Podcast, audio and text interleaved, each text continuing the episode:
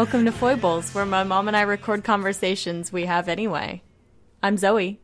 I'm Zoe's mom. Oh, yeah, that's right. I have a name. It's Rita. Part two of Errol Flynn with Rita and Zoe. We are going to be building on the information given in part one, so if you have not listened to that, I advise you to go back and listen to that first. That part will take you from really the kind of the beginning of Flynn's life, his childhood, his absolutely bonkers, bonkers adolescence and young manhood, uh, into his early days in Hollywood and his initial success. So I really kind of consider that part one of Flynn. Uh, we're going to go to part two, which will be the war years. World War Two is broken out. The United States is not yet in. We're holding that isolationism. But the actors in Hollywood who were from England and or the colonies were called the British colony in Hollywood. Hmm. And they were comprised of people like Flynn, uh, David Niven, Ronald Colman. It's just, you know, people who really came from England and were just living in Hollywood to work. And when England went into the war, or was basically being threatened, certainly by, by Germany, these actors dropped what they were doing and they enlisted. So uh, like Leslie Howard and David Niven, you know, all got active, and a lot of them became R A F fighter pilots or officers or whatever. And Flynn tried to get into the, probably the Navy, uh, and he was rejected because they found that he had some T B in his lungs, hmm. and he had been having recurrent malaria attacks since he had uh, been in Papua, Papua New Guinea. Huh. So he had uh, problem, problems with malaria, which can be very, very debilitating. Yeah, and just lasts your entire life. Exactly. Like once you get the virus, it never really goes away. Right, exactly. You can only manage it to the best possible hmm. way. So, but the Hollywood uh, studio, the Warner Brothers studio, did not want to reveal this information because he's a swashbuckler. He's a Western star. He's, you know, a man's action. man, action man's man. And they didn't want anyone to know that he had these illnesses and that he was had these weaknesses in physically. And so what happened, though, which I think it would have been better for them people to know, is that he got a lot of insults and mockery because he was shirking his duty as a as a subject, and that as a man he should have been in there fighting. And huh. Flynn actually did, to his credit, he has been accused of being a Nazi spy. He has been accused of being, uh, you know, shirking and being a coward. But on this plane, I have to say, I don't see any evidence from anybody who really knew him or from himself that he was anything but willing, because that's that's a man's man. That's yeah, what guys do. He can go and be with his buddies, and he it can might fight. be have been good for him. Is what I'm be. thinking. That like maybe it was to his detriment detriment that he didn't get enlisted. Right. He well, might have gotten out of him out of drinking so much. And could could have been, or he probably would have been one of those guys who did the pranks and was the wacky the wacky guy. But everyone would kind of go, oh. T- t- You know, this is yeah. this is this is the army. This is what guys do. You know, and it's what men do. And mm. um, you know, he, and he certainly would have had it plenty of pull to be, you know, to have, be an, he'd be an officer and all mm-hmm. that.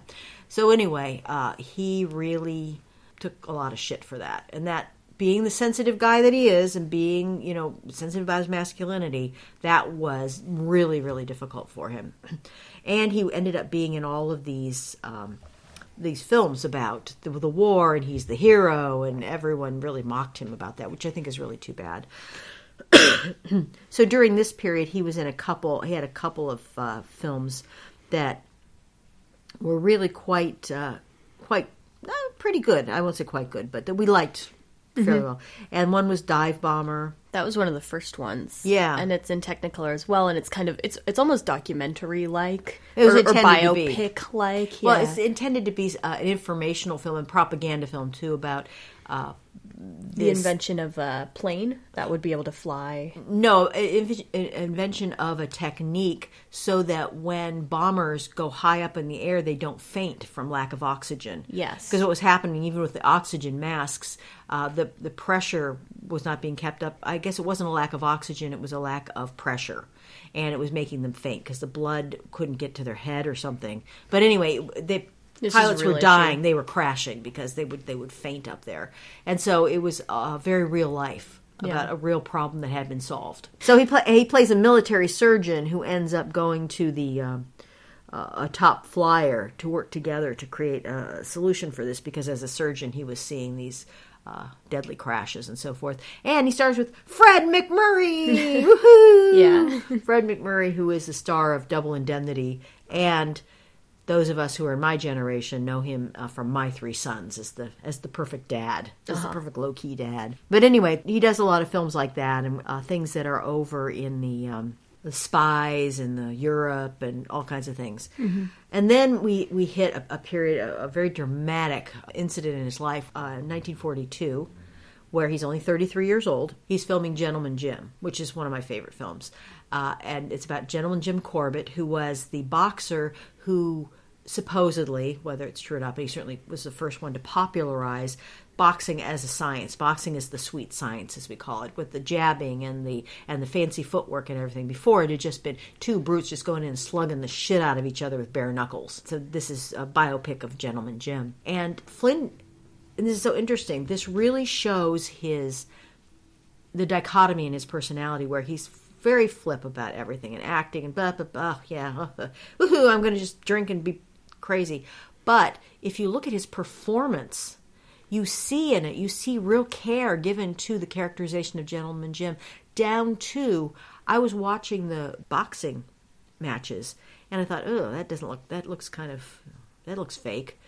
And then I looked, and if you do this, you can go on and you can see Gentleman Jim Corbett. They have films of him mm-hmm. boxing, and Flynn somehow must have gotten a hold of those, or he got a coach, or he found somebody to help him, because he does it just like Gentleman Jim, yeah, down to the boxing technique. So somewhere in there, he really put his heart into doing these roles, still at this time. But while they were filming one of the, the climactic boxing scenes, where he's fighting John L. Lewis, Flynn suddenly had a somewhat minor, luckily, heart attack while he was in the ring. So they take him to the hospital, so now he's got heart problems. And they told him, with all the things that are wrong with you, the heart problem and his liver at this point already was getting shredded. Mm. And the malaria and the T B. They told him, well, you probably only live about three months. Three months? Yeah. Wow. Well, and luckily he managed to live seventeen more years, but yeah. and, and he probably only died when he did by dint of his efforts at killing himself, really. Yeah. Um, yeah, that's what they told him. And so that created a whole psychic pressure on him. That's so interesting, too, is the dichotomy between what he symbolizes as this physical, like, perfection, agile, yeah. yeah, like, guy, the perfect specimen, and uh, and then the reality of his completely just riddled with illness. Exactly. And what's interesting, though, is even though he had all these things, and this is so Flynn, does he get a second opinion? No. Does he go to a third opinion? No. No. So later on, when somebody looked at him and said, yeah, you know, your liver's a mess, and but this was years later, where you've been drinking and drugging. Yeah, you're you're a mess. Your your liver's a mess and all this. But if he'd gotten a second opinion, I'll bet they wouldn't have said that he was going to die in three months. Yeah. I'll bet you anything. But no, he just go, kind of goes with that. And so, so he decides mm. to be more hedonistic because he's going to die anyway, you know. So he allows those things to fuel that energy, which I think ultimately came from the lack of love, the sexual grooming, and whatever level of abuse he suffered. Really created a self-hatred. And that's, in my opinion, exactly what happened with Marlena, because she admitted that she had been sexually abused. Mm-hmm. And um, she also was, uh, if not solely a lesbian, she was at least bisexual, and a place where you couldn't be generally openly. Wouldn't have, it would have been a pariah. Mm-hmm. And so having all this oppression can go inside and really make you hate yourself, because you, you, you can't be who you are. Mm-hmm. And I think that... that at this point, he took anything he could get to try to, to harm himself, really, yeah, with what he was doing, and to deaden himself and self-medicate his pain. So anyway, the Gentleman Jim, he recovered pretty quickly, and they were able to finish the film. The film is really good. Then we go on. He does quite a few films in nineteen forty-three, forty-four. The United States enters the war. He still can't get into the army. People still make fun of him. And then probably the pivotal incident of his life occurs. Hmm. A young woman... through her mother, I guess, who's underage, like sixteen, seventeen, accuses him of statutory rape. Now, if you don't know what statutory rape is, it means that even if the person you're having sex with consented with you, they are not capable of consent. And by law, it is rape. Mm-hmm. And so that's the case with underage people who don't have the ability to consent. And the age of consent was still eighteen at that point? I think it might even been twenty-one, but which is okay. kind of high. It is kind of high. Yeah. But she was definitely under eighteen. And then what happened was then another woman came forward and said, he did that to me too. And so it went to court. It's a very interesting case. He was exonerated, but apparently they said it just destroyed him. His friend said that the case destroyed him. I think that it's hard to say, did it really happen or didn't? It's pretty hard to say. He was proven mm-hmm. to be not guilty. And I think one thing you said to me was, it doesn't really matter if this specific case was true or not. He definitely had sex with underage women. Mm-hmm. So he did do that. Um, although at this point, how often he may have done it or if he was really even aware, it's hard to say. A lot of it is that apparently what happened is that there really wasn't evidence in these cases, which is why he got off. Mm-hmm. There actually wasn't evidence to support what happened. And normally the studio would take care of even people who were totally guilty and did terrible things. They do it all the time. They'd get them off. They, you know, because the studios had so much power with the police and the government. But the government at this time was at odds with the studios. They were having a political battle. And what happened was they figured they'll go after Flynn, who's one of the biggest stars, to show Hollywood who the boss is. Interesting. So the existence of the trial, based on the evidence that they had, only existed because there was a political battle going on. They were trying to make an example of him. Exactly. That's exactly huh. right. Do you know what the dispute kind of was? Was it, it just a power it, thing? It didn't have anything to do with him. I, I read about it. I forget now. Uh, wasn't that interesting. Maybe it had to do with taxes or I, I don't know what. But, probably money. Or yeah, probably had to do with that uh, the studio backed a different candidate and the wrong, wrong candidate won and he was trying to show them who's something like that. Not literally. I don't know that that was it, but it was something along those lines. But it didn't really have anything to do with morality. Or you know what might have been is that the, this is starting to come back to me, is that the Legion of Decency and these groups were trying to say, oh, they're all immoral over in Hollywood. And so maybe the government was trying to say, oh, well, we're going to crack down and we'll take care mm. of it. And so rather than, you know, they're very reactive. So I have to give him sympathy on this one because it shouldn't have gone to trial. But it did. He was acquitted. Not Lily White, like I said. He probably was doing it. And then he became the butt of jokes. Everything became about that. It completely tarnished his personality. And I'm sorry, but I kind of think he asked for it. He's kind of set himself up, mm-hmm. like just like he did with his wife, his ex-wife, with that contract, to destroy himself. He didn't like it. He didn't want it. Yet he kind of... You know, he would have naked women swimming out to his boat and he'd pull them on and they'd have sex and he would, you know, have his friend go and get women for him. And, and he was absolutely careless about himself and others. That facade of pretending I don't care about anything. Nothing right. really, because nothing really matters. Whatever. It doesn't hurt me. Right. Right. It's no big deal. Really you know. Gets him in trouble. Right. Yeah. And he was, I mean, let's face it. He, he, he had the retrograde attitudes toward women and toward non-white people mm-hmm. that so many men of his time did, you know. And so that really creates a carelessness. But I think it really emanates from his own carelessness about himself. Because somebody who values their own soul and their own character doesn't do stuff like that. Even if even if they think about it, even if they would like to, they, they don't behave that way. And this just goes to show you this is exactly the kind of thing that he did. He, during the trial, he noticed this pretty young, I think she was seventeen, Uh, mm. Nora Eddington, behind the candy counter. She was a clerk. And he sends Buster Wiles, our old buddy Buster Wiles, over to talk to her to try to get her to come and visit him. Well, she did. She was a virgin. He ended up having sex with her, apparently fairly rough sex, I guess. It's, you know, kind okay. of shook her up. But she was into him.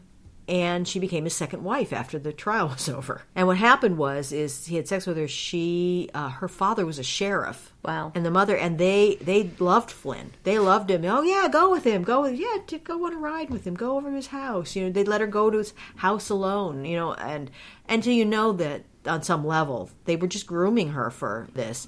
And you know, he gave him money and. So the parents were fine with it. It was charming, sure, yeah. yeah, in good position, maybe, I yeah. don't know. He said he didn't want to get married. I don't think he was capable of not being married, oddly enough, because uh, he married her, and then uh, and the reason he married her was because she was pregnant, and he was trying to have her uh, have an abortion or uh, have the child in Mexico and kind of shun it off to the side, but Then the newspapers got a hold of it, so he had to go down to Mexico and marry her because of the newspapers, right? Ugh.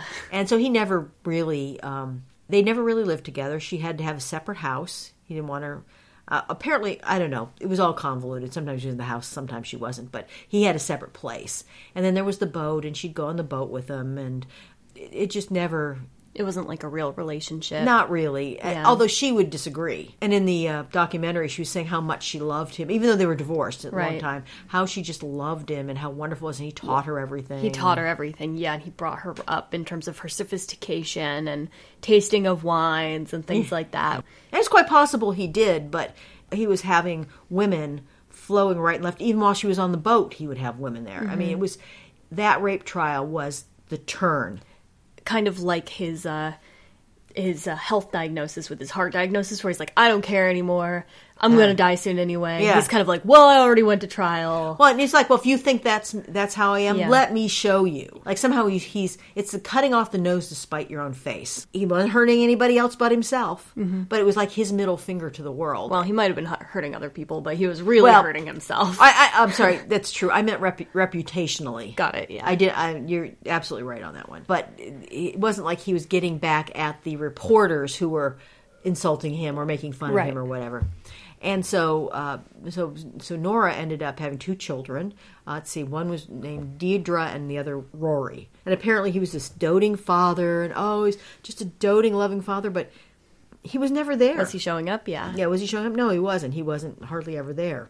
And Nora did go out on the boat with him, and he went on a expedition with his dad. This is so sad. I think he made this expedition up purposely so that he could take his dad on a marine biology expedition together, and just like he was really excited about it, and and it ended up, I don't think it was on this trip, and I don't know exactly when it happened, but at one point his father actually discovered a new species. Errol Flynn's father, yeah, of fish, hmm. and he named it. Uh, let's see, he named it Gib- Gibbonsia aeroli. Uh. So he named it after Errol.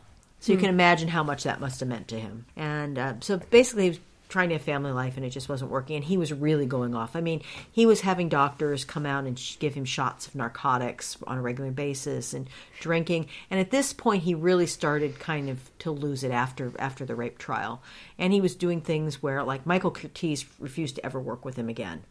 That was done. The new director who tended to work with him more is Raoul Walsh, who was, again, guy's guy, but he seemed to understand Errol a little bit better. But he was trying to make sure Errol would show up for... He would drive to his house every morning. Every morning and get him up out of bed and take him in, and made him promise that he wouldn't drink on the set because he would have, like, bottles of vodka, and he'd have the... the uh, gophers bring him drinks. So what he did instead, he swore to God he wouldn't ever do it. So what he did is he would take a big basket of oranges and he would inject them with vodka, and then he would eat the oranges all day long. Oh, God. So there was no way to keep him from doing it. Occasionally he could pull himself together enough not to be, you know, totally a drunkard. Yeah. But he, I don't know, he was pretty much gone after that. That rape trial really threw him, pushed him over the edge in terms of his behavior. And at the same time, he still had his house at this point. Lili Damita, his first wife, is still hounding him and taking him to court over and over again. But now he's beginning to have trouble because the money isn't growing as he thought. Jack Warner hates him. Mm. Hate, hate, hates him. But he feels like he needs him and still keeps giving him jobs. But he's not paying the taxes like he's supposed to for Damita and possibly for himself, because he's counting on his accountants to take care of it. They're not taking care of it. So then there's the interest and penalties. So mm-hmm. now he's really getting under the gun, because even though he's still making a lot of money, the taxes with the interest and penalties keeps growing astronomically, mm. plus his, his other debts, and he's buying boats, and he's, you know, spending money right and left. So what happens is... he's still going along. He's still okay. Raoul Walsh is trying to keep him going with these films. And he then makes a film in nineteen forty-five called Objective Burma. Now, Objective Burma is about a real... fictionalized account of a real... of a real military action in Burma that was very successful. The thing is, is that the soldiers who were primarily responsible for that success were British. In the movie... They're all Americans. They're all Americans. Except for Errol Flynn. Yeah, who's not really British. Yeah.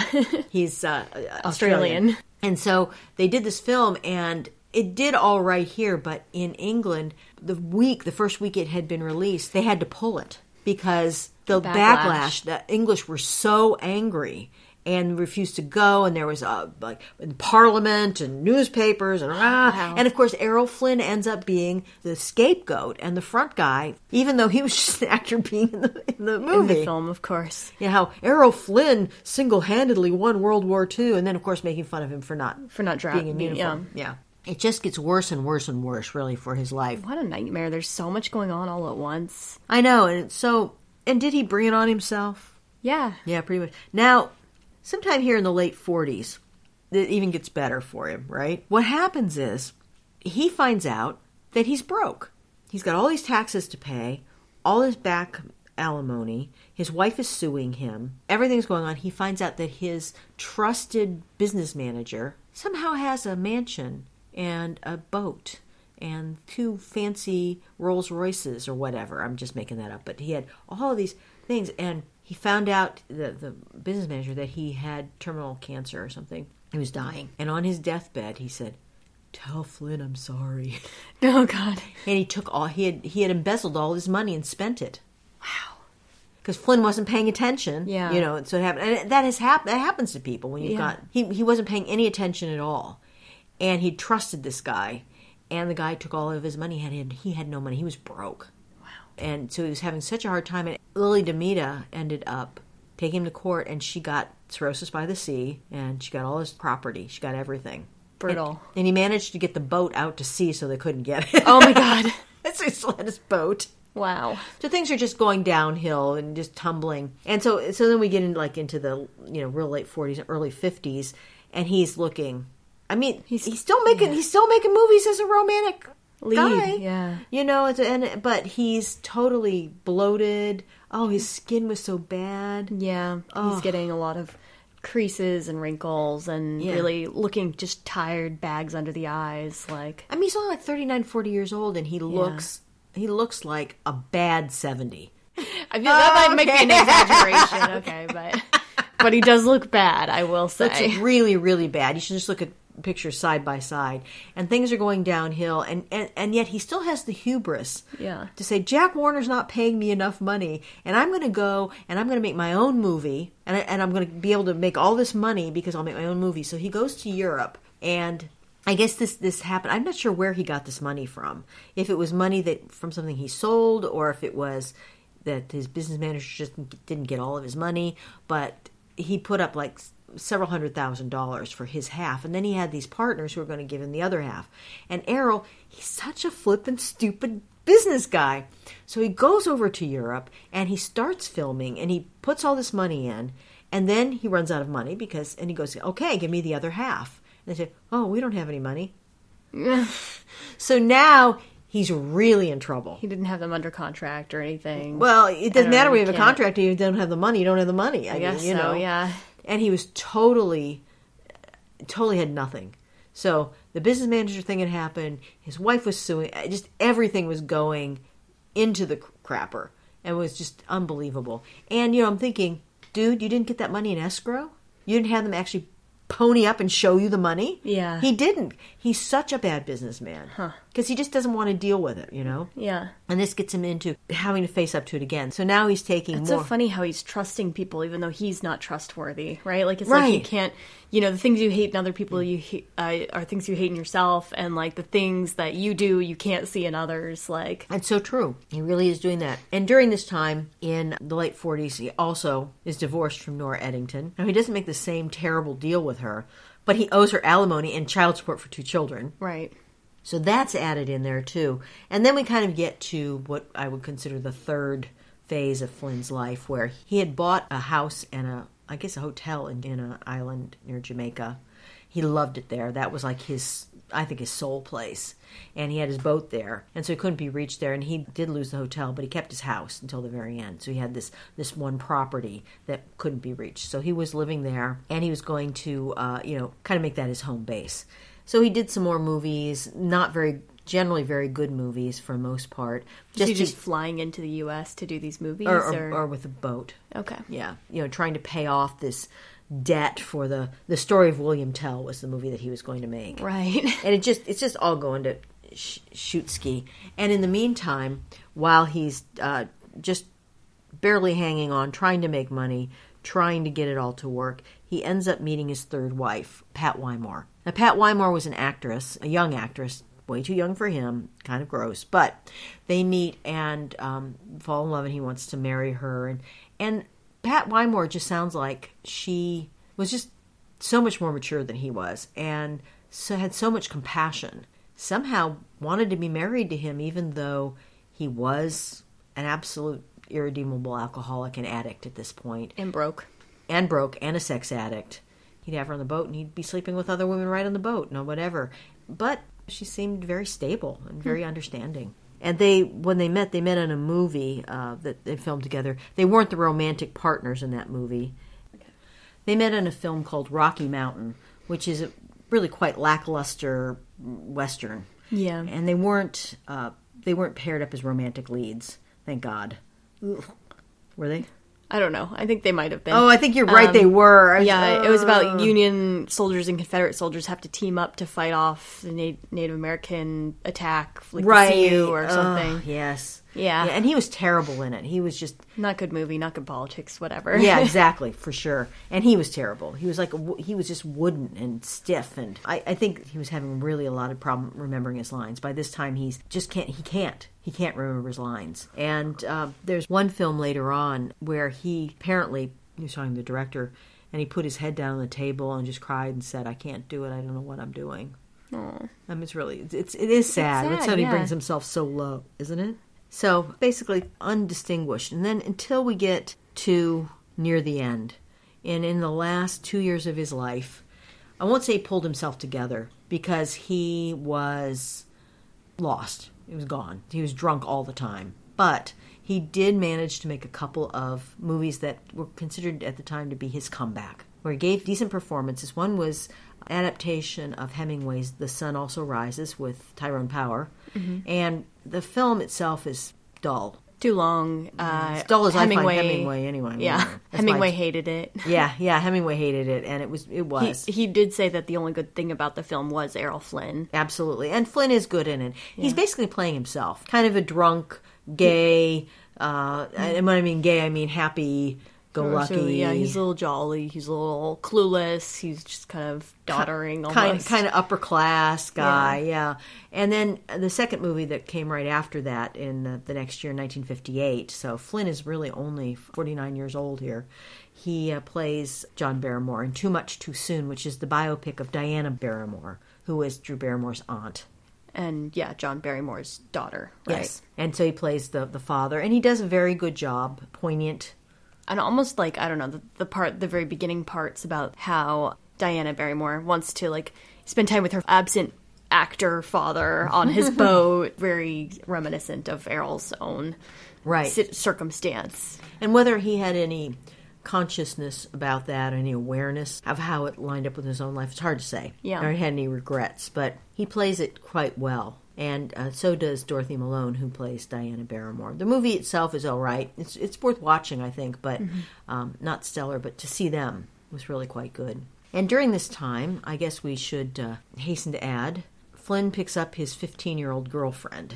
Her name is Beverly Aadland, and she was uh, like a dancer, had worked in the studio. And so, again, he sent his, whoever his pimp was at the time, over to say, oh, I'd like to meet her, or whatever.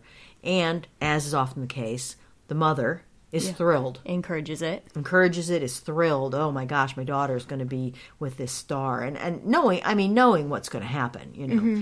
And so he took her under his wing, and she became his girlfriend. And they, you know, had a relationship for a few years. Still married to Patrice Wymore. Still married to Patrice Wymore. In fact, apparently I heard that uh, at a party on the boat, Patrice Wymore and Beverly Aadland had a, a fight, a physical fight, because Patrice heard Beverly call Flynn elderly. Oh, wow. What a mess. I know, it really is. And so, basically, um, Beverly just, you know, she was young, malleable, totally unthreatening. So all of these, you know, things that he'd had, because Patrice Wymore, she really does seem like she's kind of mature uh, to a certain extent. Right. And uh, so, you know, he just, he couldn't, he just couldn't, he just had to find someone who was so unthreatening. Wouldn't question any of his ways, any of his drinking or anything. And yeah. yeah, it's just there to be a com- like a companion arm candy sort yeah. of. He called her small companion. Oh, yeah. Yeah, exactly. Well, and the thing is, is she did apparently appear to love him and felt, you know, I do feel that in his final film, Cuban Rebel Girls, which he wrote and was and was filmed in Cuba, which is just one of the worst movies I've ever seen. She stars in it. She's not even really an actress. She can't act at all. Uh, that there, There's a, a couple scenes they have together, and they really do look, compa- I have to say it, they look companionable. Mm-hmm. By now she's seventeen. Yeah. Okay, so she's seventeen, eighteen years old.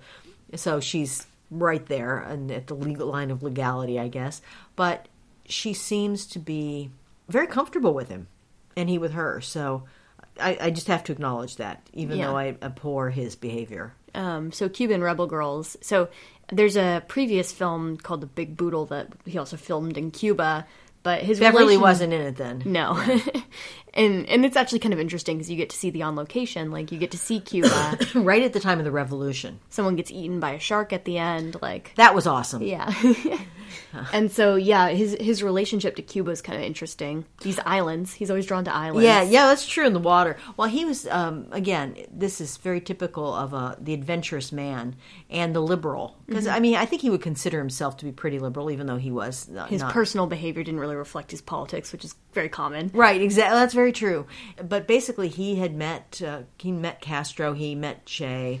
He was very into the revolution because the Batista uh, government was horribly corrupt and horribly oppressive and really awful, but they were okay with the United States, so people could go down there and gamble. That's just really primarily why people would they'd fly down uh, from Florida, gamble, drink, have some prostitutes, and then go back. And that was, it was like party party country for, you know, rich people in the United States. Right. But it was terrible for the people who lived there.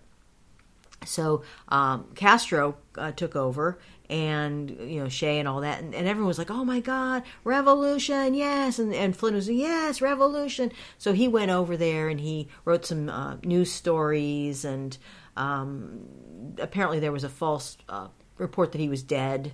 Huh. And then everybody, like, piled on him about trying to get publicity by saying he was dead. Unfair stuff, really. I think he sincerely was. Into the revolution. I mean, it sounds it. to me like... It was very romantic. Yeah, That's exactly. what it was. It was a romantic thing. And what happened, at least from the little bit I've read, and I know it's probably way more complex and I'm speaking out of my area of knowledge, but from what I understand is, yeah, there was a communistic kind of... bent to the revolution, in that, you know, we're not going to have these capitalists or these big fat cats feeding off the people and so forth. And of course, Castro had yet to become the despot of uh, oppressing people and shutting down free speech that he was. But there was a window there where the United States could have been an ally. And because they decided that, well, we want to kill Castro, and Castro heard about it, he go, he let the Russians in full tilt. And that's what created a lot of the horrible conflicts of the, the Bay of Pigs and the Cuban Missile Crisis and all that stuff, is just because they couldn't bear to even be allies with a communist country, you know. Because yeah. at that point, Castro really hadn't done anything yet. Then, then he became very oppressive later. And when Flynn saw that, he was not, not happy. He kind of... withdrew his real approval. But that all happened right near the end of his life. So he was really excited about the situation, and the, he was able to, like, talk with Castro, and he was making, they let him make Cuban Rebel Girls, which I thought was going to be an exciting exploitation um, disaster, but it actually turned out to just be kind of, it's like almost, it's almost a documentary, yeah. and it's about how these women are, like, smuggling arms in and stuff. Right. And, but it's very boring. It's um, very boring. How how a revolution with smuggling arms could be boring, but it's really quite boring. Yeah.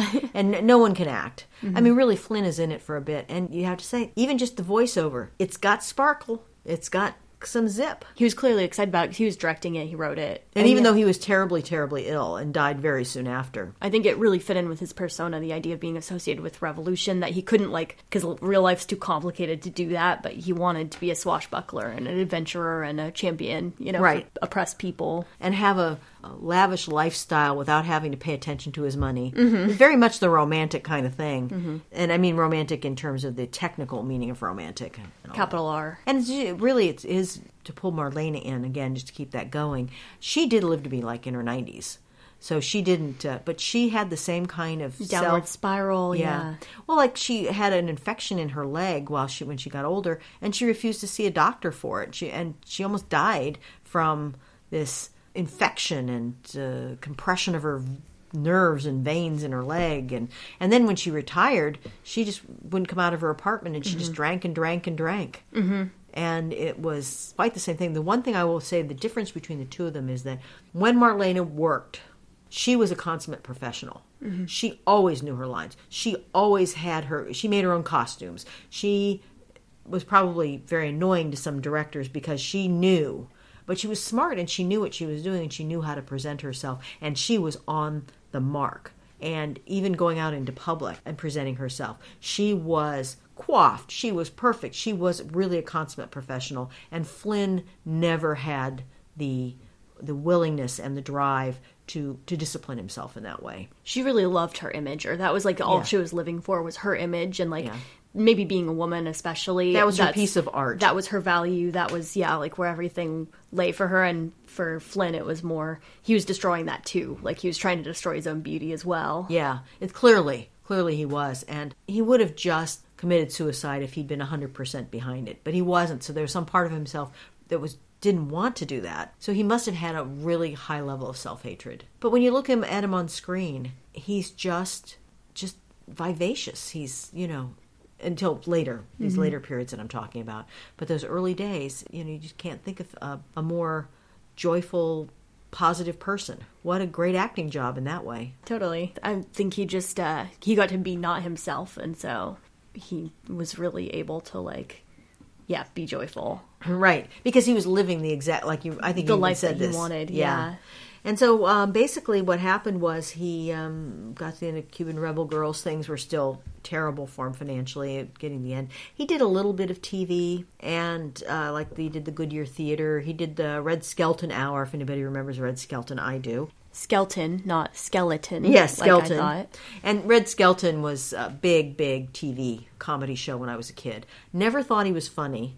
He always kind of played the clown. Red Skelton was a painter as well, and he painted clowns. And he had stores where he just had all these clown paintings that people could go in and buy. That's that, weird. That was a thing for a while, you know? I, I never thought he was funny in any way, shape, or form. Uh, he played, one of his characters was Clem Cadiddlehopper. The it's best part name. was the name. Yeah. The name was good. The rest of it, not so much. But anyway, uh, so Flynn... He finished Cuban Rebel Girls. And decided that he finally had to give up his boat. He still had his house in Jamaica, but he had to give up his boat, and he was going up to Vancouver, Canada, to sell the boat there. And he got to Vancouver, and he was hanging out with friends, and he didn't feel well, and he went in to lie down, and he was lying in there, and I guess Beverly went in, and, and a couple of the friends were there, and he just went. A heart attack or a stroke or... Uh, I think it was a heart attack, but I'm not sure. Yeah. It might have just been organ failure. Brittle. I mean, he was really, at the end, he just looked horrible, and his mottled complexion, you know, all mottled and pitted and bloated and... Ugh. So, so Beverly went in and found him. That must have been... No, really... no, he died in Beverly's arms. That must have been traumatic. I'm sure it was. She was yeah. quite quite hysterical. And then she ended up writing a book. I think her mother wrote a book about their relationship. Yeah. Yeah, how much I can trust her that, mother I don't know. Did. Yeah. Oh, great. And then, then Beverly ended up just getting married and being a housewife and refused to kind of talk about it, although she was in that documentary. Yeah, we saw. Yeah. And she, you know, really only spoke positively of him and right, stuff. But... Right, exactly. But she was middle-aged by that time, and... She was a normal middle-aged lady. Exactly. Well, and a lot of times even, I know I don't know for sure that she was taken advantage of. I don't know for sure that she didn't have the capacity to make consent. That's just statutory determination. But sometimes even if you are taken advantage of, you don't ever, you don't want to admit it, or you, you did love the person, and so you just ignore it's the other part. Impossible to reconcile, yeah. Yeah, it can, can be. be. So there's uh, just a couple of things that I forgot to mention back in the heyday of Flynn's career, like in the forties, when he was still living at Cirrhosis by the Sea, and he would have friends over, and this is after Barrymore died, so this would be in the forties. They had a kind of a club, a group that hung out together, and one of the members was Ida Lupino, who oh. was an actor and actress, and a, one of the very few, or the only female director in the fifties. She did not very good, honestly, I hate to say it because she's a woman, but I have to say it, um, genre kind of B movies. Not because they were genre, but because the scripts just weren't that good. She wrote them with her then husband and uh, and uh, producing partner. But anyway, she and Flynn were like super, super close. And she said he asked her to marry him. And she said no, which I think was wise, although she regretted it later. And they were, huh. but they were like really good friends and everything. And he was called in the club the Baron. And uh, he would call her Loopsy. So, you know, so he did manage to have some friendships with women. But I think that maybe we will go over um, next time our favorite movies, talk a little bit about some of the things that we love about them. Take you back to the, the reason that we wanted to talk about Errol Flynn in the first place. I right. do want to say, I think it's interesting. He dies while he's giving up his boat, like his last connection. Oh, good point. Very symbolic. Ocean. That's true. Yeah, it's yeah. so interesting. Yeah. Interesting, yeah. And then the uh, house in Jamaica... Patrice Wymore ended up inheriting that, mm. and she lived there for a while. And his parents survived, and they both were, were alive huh. when he died. So, you know, and they watched his decline. And it's just very interesting looking at him. There's a, a period where he was doing The Adventures of Don Juan. So it was still about five years till he died, and he was still only in his forties, looking like he's a bad seventy. Okay, maybe not. But he's so tall, and, and now he's kind of big around a little bit, too. And and he's a meeting with his parents. And it's just so funny because he's looked so massive and grand and tall. And they're like these little, these little people, these little slender little people. It's just really funny to see that and, and to know that, you know, they worried about him. And his father became very angry with him hmm. about Beverly because they were afraid he was going to get, that he was going to be taken to court and put oh, in yeah. jail for. Oh, with her being underage, yeah, of yeah, course. That was upsetting. It's like, what are you doing? That was hard with their relationship. And they had been living with him in Jamaica off and on. Oh, okay. So I don't know what happened after he died, but Pat Wymore took it over. And then one of his daughters ended up overdosing. And I, the other two, I think, just went on and did, you know, various things, acting and modeling and so forth. And then his son, Sean, is kind of the interesting one. He ended up being a war photographer and went to Vietnam. Hmm. And he went around and did a lot of uh, photography, and he went into really dangerous places. And he went into places, apparently, that were too dangerous and he shouldn't have been. And he went into a, a spot with his pal to see if they could get the story, the photographs, and were captured. And ended up being killed. Whoa. In Vietnam. They, they'd say he was M I A. But the, the book I read, they'd gone back and looked at it, and there was a lot of evidence that this was him. This was the American. And they, he was kept prisoner for uh, some months and then ended up being executed.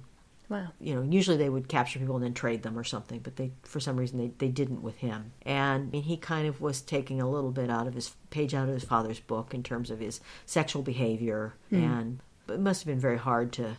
find your moorings when you had parents like that who were mm-hmm. behaving that way. Definitely. So he died in his twenties and was gone. All right. Boo, boo, boo. Sad stories all around. Yeah. Oh, I hope this isn't going to be a huge downer for people. I think it's going to be okay. All right. Don't stop worrying about it. This it's is in- what we did. We wanted... Because it's interesting. It's interesting, yeah. And it's um, a life full of, like, wild things happening. Obviously, our moral judgment is that the, most of them sucked, but they were interesting. Yeah. Sure were. Yeah, that's um, true. And so next time we'll go back and we'll talk about our favorite of the films because, yeah, we really want to just sort of emphasize... Um, what's really good and what's really worth it for you. And I don't think it's bad to have a complicated understanding of context for something like Robin Hood. But I think we should still enjoy it. It's a conversation that's really pertinent right now in a time when a lot of a lot of artists are definitely being called out. Called out, yeah, yeah. and acknowledged for their problematic behaviors and whatnot. This is someone who's long dead, his legacy is long dead and everything, but we still have these pieces of art. You know, in some cases you don't want to separate the art and the artist. Some cases you can't, and in these ones I don't think you necessarily should either, but like you said, there are hundreds of people involved in the makings of these films. They're mm. really incredible and inspiring. Right, and it has been a long time, mm-hmm. and sometimes that's easier to accept, especially since he was a tortured person. You know, you can see at hindsight, same with Marlena, that he was abused. And so there's a reason behind it. It doesn't make it okay, but it makes it uh, understandable. And I don't want to deprive myself of how much I enjoy those films, you know. Whereas somebody more current, mm-hmm. like, uh, say, Bill Cosby, I do not want to see him at all because it's too soon. Mm-hmm. You know, maybe in maybe in fifty years... Yeah. It would be okay to go back and go, okay, I can separate these things. But n- when it's when it's right here in my face, I can't. Even the Manchester by the Sea, like, I don't want to watch that. Oh, because yeah. of, yeah, Casey Affleck. Yeah. Uh, and, you know, I really feel like it is up to each person to decide how they feel about it. Mm-hmm. But for me, when when time has elapsed that much, Edgar Allan Poe married his thirteen-year-old cousin. Okay, I can still read Edgar Allan Poe and like Edgar Allan Poe, Poe's writings. So, and it, it it's important to have those kinds of conversations too. We can take a look at how per- cycles perpetuate and how abuse begets abuse and things mm. like that. Yeah, it is. It is. So what, we're going to have fun next time, and it's just going to be fun movie talk for the most part. We'll guide you to the ones that you really uh, don't want to miss. Thanks for joining us. If you want to get in touch with us, shoot us out an email to foibles podcast at gmail dot com. We'd love to hear from you. Thanks for listening.